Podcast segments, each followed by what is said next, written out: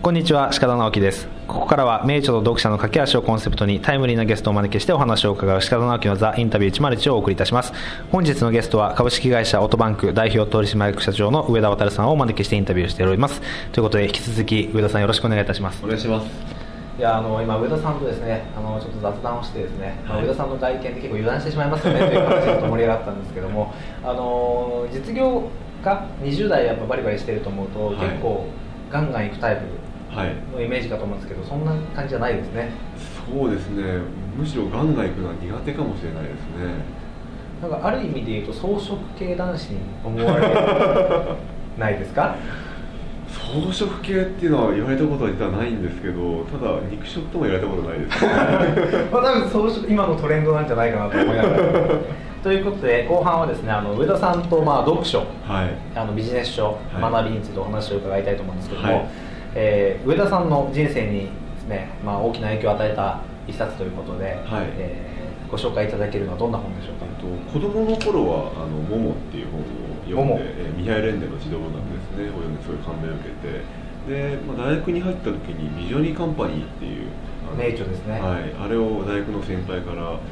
経営学の基本だからこれを読めとか言われてですね経済学になる人間なら読んで当然とか言われてなぜか渡されて、まあ、それを読んで大変感銘を受けたちなみにももで感銘を受けたというか影響を受けたのはどんなところなんでしょう？かももはあの時間の概念というかですねあれってあのなんかアクセク働いてこう自分の時間がない人の悲惨さっていうのがこう浮き彫りになるものだと思うんですよね。でその自分の時間を生きるってなんだろうなすごい子供の時に考えたんですけど今僕は自分の時間を生きられてるかというとですねわからないところもあるんですけど少なくとも自分で後悔する人生を送らないようにしようと思って日々てるつもりなんですね。その時間の概念というのはやっぱり、ね、社会に出てみると余計に感じると思うんですよね。そうですね。満員電車に揺られて、えー、で残業してという、はい、自分は何のために仕事してるんだろうとそうです、ね、結局そういうところに行き着く、と思うんですよね、はい、それをもうでもすでに子供の頃からまあ子供の頃からある意味で意識して、えー、まあ偶然かもしれませんけどね。たまたま脳という本に出会えたからそういう、ね、考えが身についたのかもしれないですね。まあ、そういう出会いっていうのも大事ですよね、人との出会いも確かに大事だと思うんですけど、えー、まあ、桃と子供時代に出会ったことが今影響してると、ねえ。ー、で2冊目のそのビジョナリーカンパニーというところは、はい、まあ、大学時代に先輩からもらったということなんですけど、ね、どういった点を？政治家を目指してた時だったんですよね。で政治家っていうとやっぱりこうなんかトップでこう行けみたいななんか旗を振るような人のイメージが僕当時あったんですけれどもあのビジョニーカンパニーっていう本は要は時計を作るのがその、まあ、経営者の仕事だよみたいなことを、まあ、今言いつつ、まあ、要は永続する組織を作るにはどうしたらいいかっていうことを、まあ、僕読んだら1だったんですけどね。書かれてる本だと思うんですけれども。1と2があります、ね、そうですね。で僕はまあ1が一番好きなんですが、まあ、永続する組織って当時僕の頭の中全くなかった考え方があるんですよ。でそれを見て組織ってすごいなって思ったんですよね。今までは組織という概念がなかった、ね、でなおかつその組織という概念の中に永続する、はい、これからもずっと続いていく、えー、というところをビジョナリーカンパニーで。そうですね。しかもその組織って言ってもあの別にまあビジョナリーカンパニーは企業ですけれども、まあ、これがサークルでもいいわけですしあとは国家でもいいわけですよね。国連みたいな組織でもいいわけです。なので、まあ、そういう組織っていう概念自体の、まあ、考え方をすごい学ばせてもらって、まあ、今の会社でも、まあ、そういうのが少し生かされていれば嬉しいなと思うんですよね。それは実際には生かされてるんでしょうかね。うんどうですかね。なんかなるべく永続するような組織になる。皆がむしろこう楽しくずっと楽しく働き続けられる、まあ、それでこう皆が社員で皆がこう夢を叶えていけるっていうような組織にしたいなと思って、えー、いろいろとやってはいます。それが明確に出るのは多分これから3年後また5年後ぐらい出てくると、えー、そうですね。もうまたそれが楽しみでもあり。そうですね、うん、ということです、はい。でちなみにですね、まあ、上田さんと読書ということで、はい、今、まあ、影響を受けた一冊ということでお話を受けたんですけども、はい、普段読書ってされますか？あたくさんしますね。たくさん。耳からも目からも両方ともたくさんしますね。その読書の方法ってまあ一般的に言うと本を読む実物で目で読むというパターンが多いと思うんですけども、はい、まあ、あのオーディオブックの会社ということで、まあ、まさかとは思うんですけども、はい、オーディオブックも聞いてらっしゃるんですよね。そうですねオーディオブックもよく使ってますね。これで聞いてなかったらまたそれはそれで面白いんですけど。でもまあどんな読書方法をされてらっしゃるんですか？そうですねあのよくやってるのは両両方同時にやるっていうのが両方同時、えー、あの本は本で読んでるんですけど耳耳はまた違う本を聞いてるっていう実際に本を読んで、えー、その本とは別のものを耳から聞くと、はい、そうですね。結構ごっちゃになりませんか？いや意外と大丈夫です。ねあのむしろあのなんていうんですかね。まあ目の方にすごい集中しちゃってると、まあ、当然聞こえなくなったりするんですけど、まあ、それはそれでいいかなっていう。というのはあのオーディオブックってあの、まあ、1本で4時間とか5時間とかあるじゃないですか。で本一冊大体30分から1時間とかで終わっちゃうのであの本一冊の時間だとオーディオブック聞き終わらないんですよね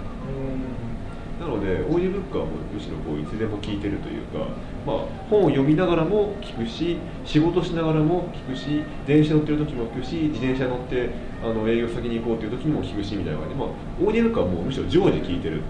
なんですよ。本当ですか？でも本当にあのながらができるっていうのはすごいメリットだと僕思ってるんですよね、そうですね。なおかつ東京にいると、めちゃめちゃ時間にゆとりがないじゃないですか、ね、電車乗るし、はい、でまあ、自転車に乗る人もいるし、まあ、家事やる人もいるし、はい、その中でながらで聞ける、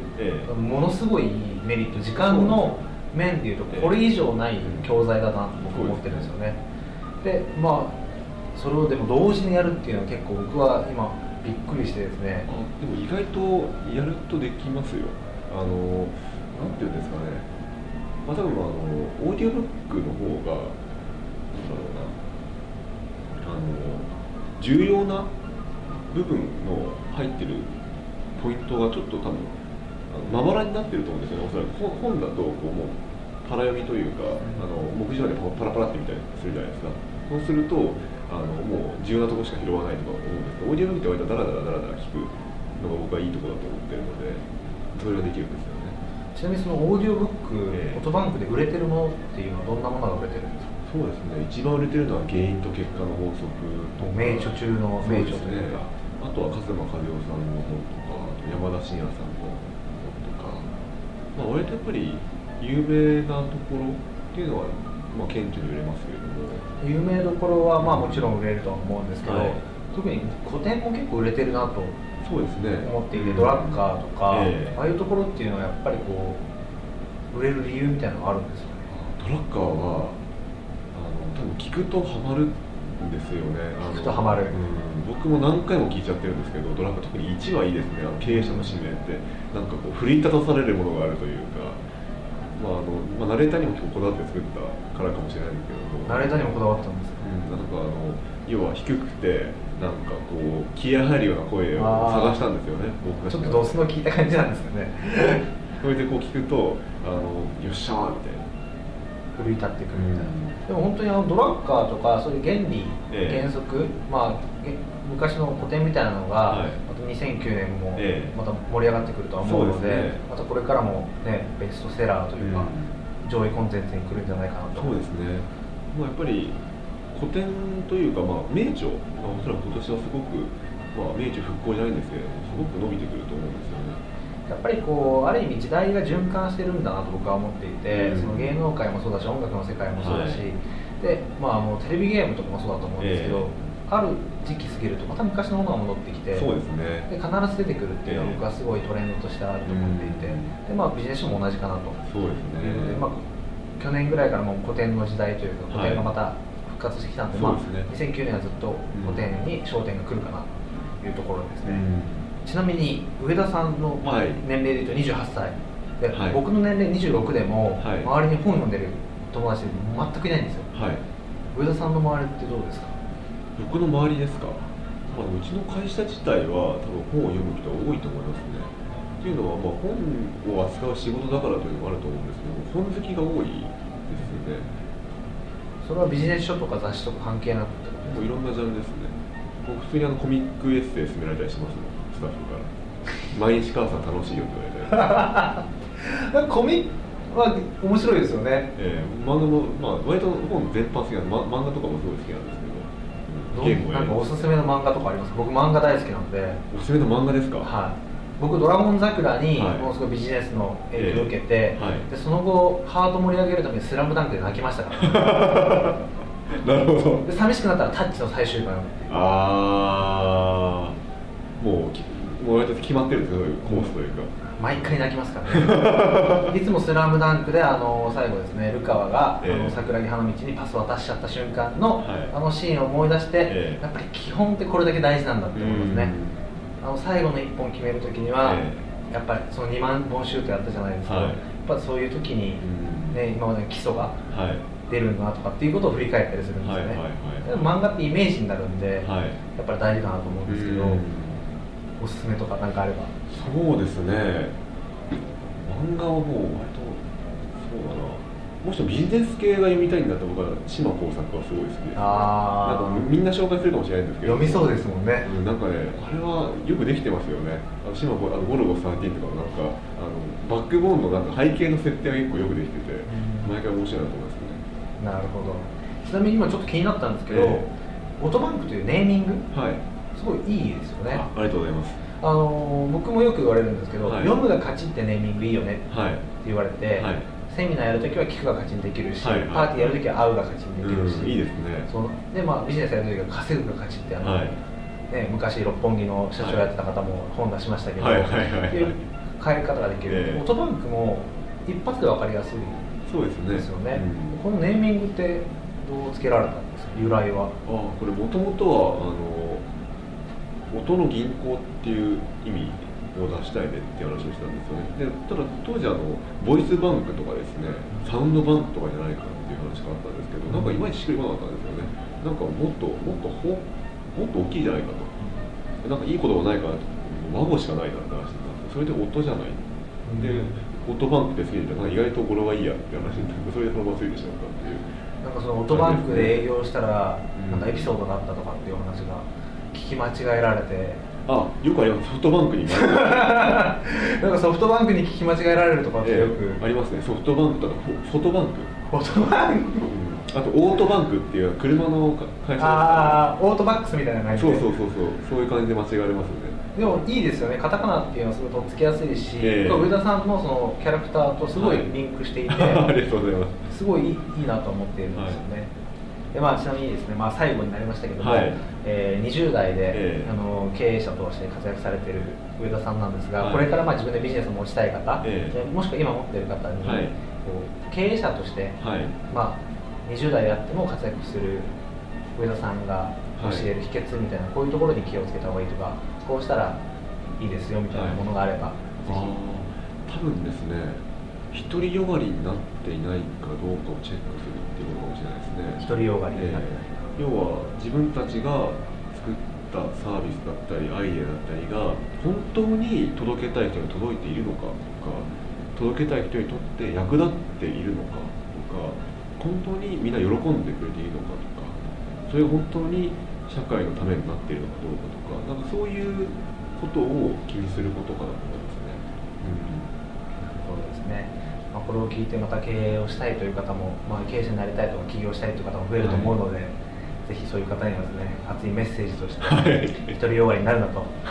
巻き込んで、はい、あそういえばもう一つですね、はい、最後に。実は上田さんを最近ポッドキャスティング始めたら、みんな一回上田さんに会った方がいいって僕言われたんですね。なるほど。である方から、ええ、上田さんっていうのは、え、出版マーケティングの世界において、はい、今一番影響力がある人だと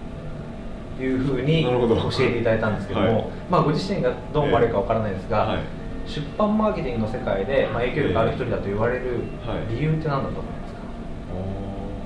新刊 JP をやってるからかもしれませんね。1800万アクセス。そうですね。あのやっぱり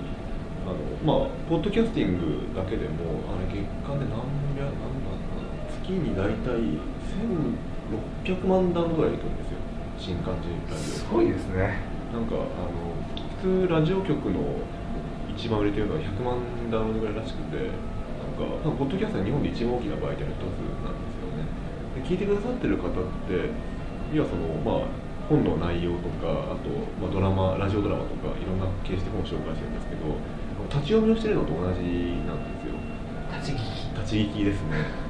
でやっぱ立ち読みを、ね、数万人とか数十万人っていう規模でできる媒体ってそんなに多くはないと思うんですよね。多分そういうこと